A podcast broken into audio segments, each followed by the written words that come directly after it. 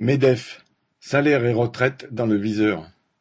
C'est une liste d'injonctions que le président du MEDEF, Roux de Bézieux, livre à la connaissance du gouvernement et des candidats à l'Élysée dans son interview au quotidien Les Échos du 11 octobre.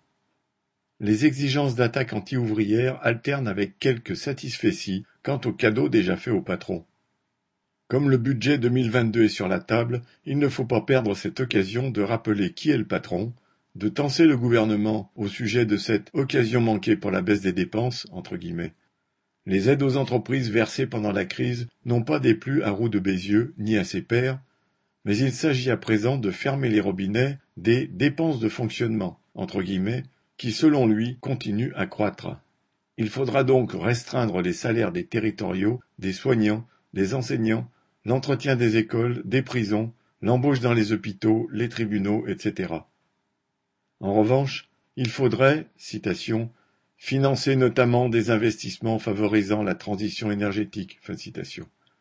Autrement dit, fournir aux nombreux capitalistes reconvertis sur ce créneau des aides et des marchés tout cuits.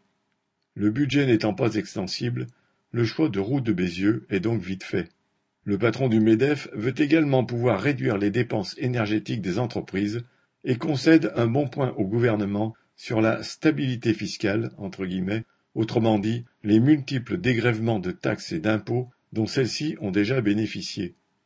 Une baisse de l'impôt sur les sociétés, l'IS, qui porte sur les profits et va prochainement descendre à 25% pour les plus grosses sociétés, ne lui semble même pas nécessaire, dit-il, grand seigneur.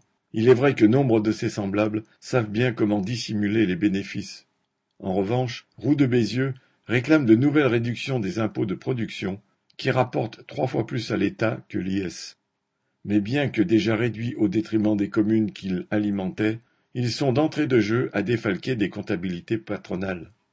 Et surtout, comme c'est le travail qui rapporte au patron, bien décidé à le payer le moins cher possible, le représentant du MEDEF avertit que, citation, si des hausses de salaire se généralisent, ce ne sera pas soutenable pour l'ensemble de l'économie. Fin de citation.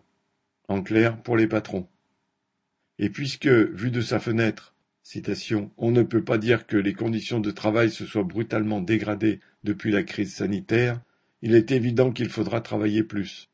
Autant le dire franchement, il est acceptable politiquement pour le moment de reculer l'âge de départ à la retraite à 64 ans, mais ce ne peut être qu'une étape.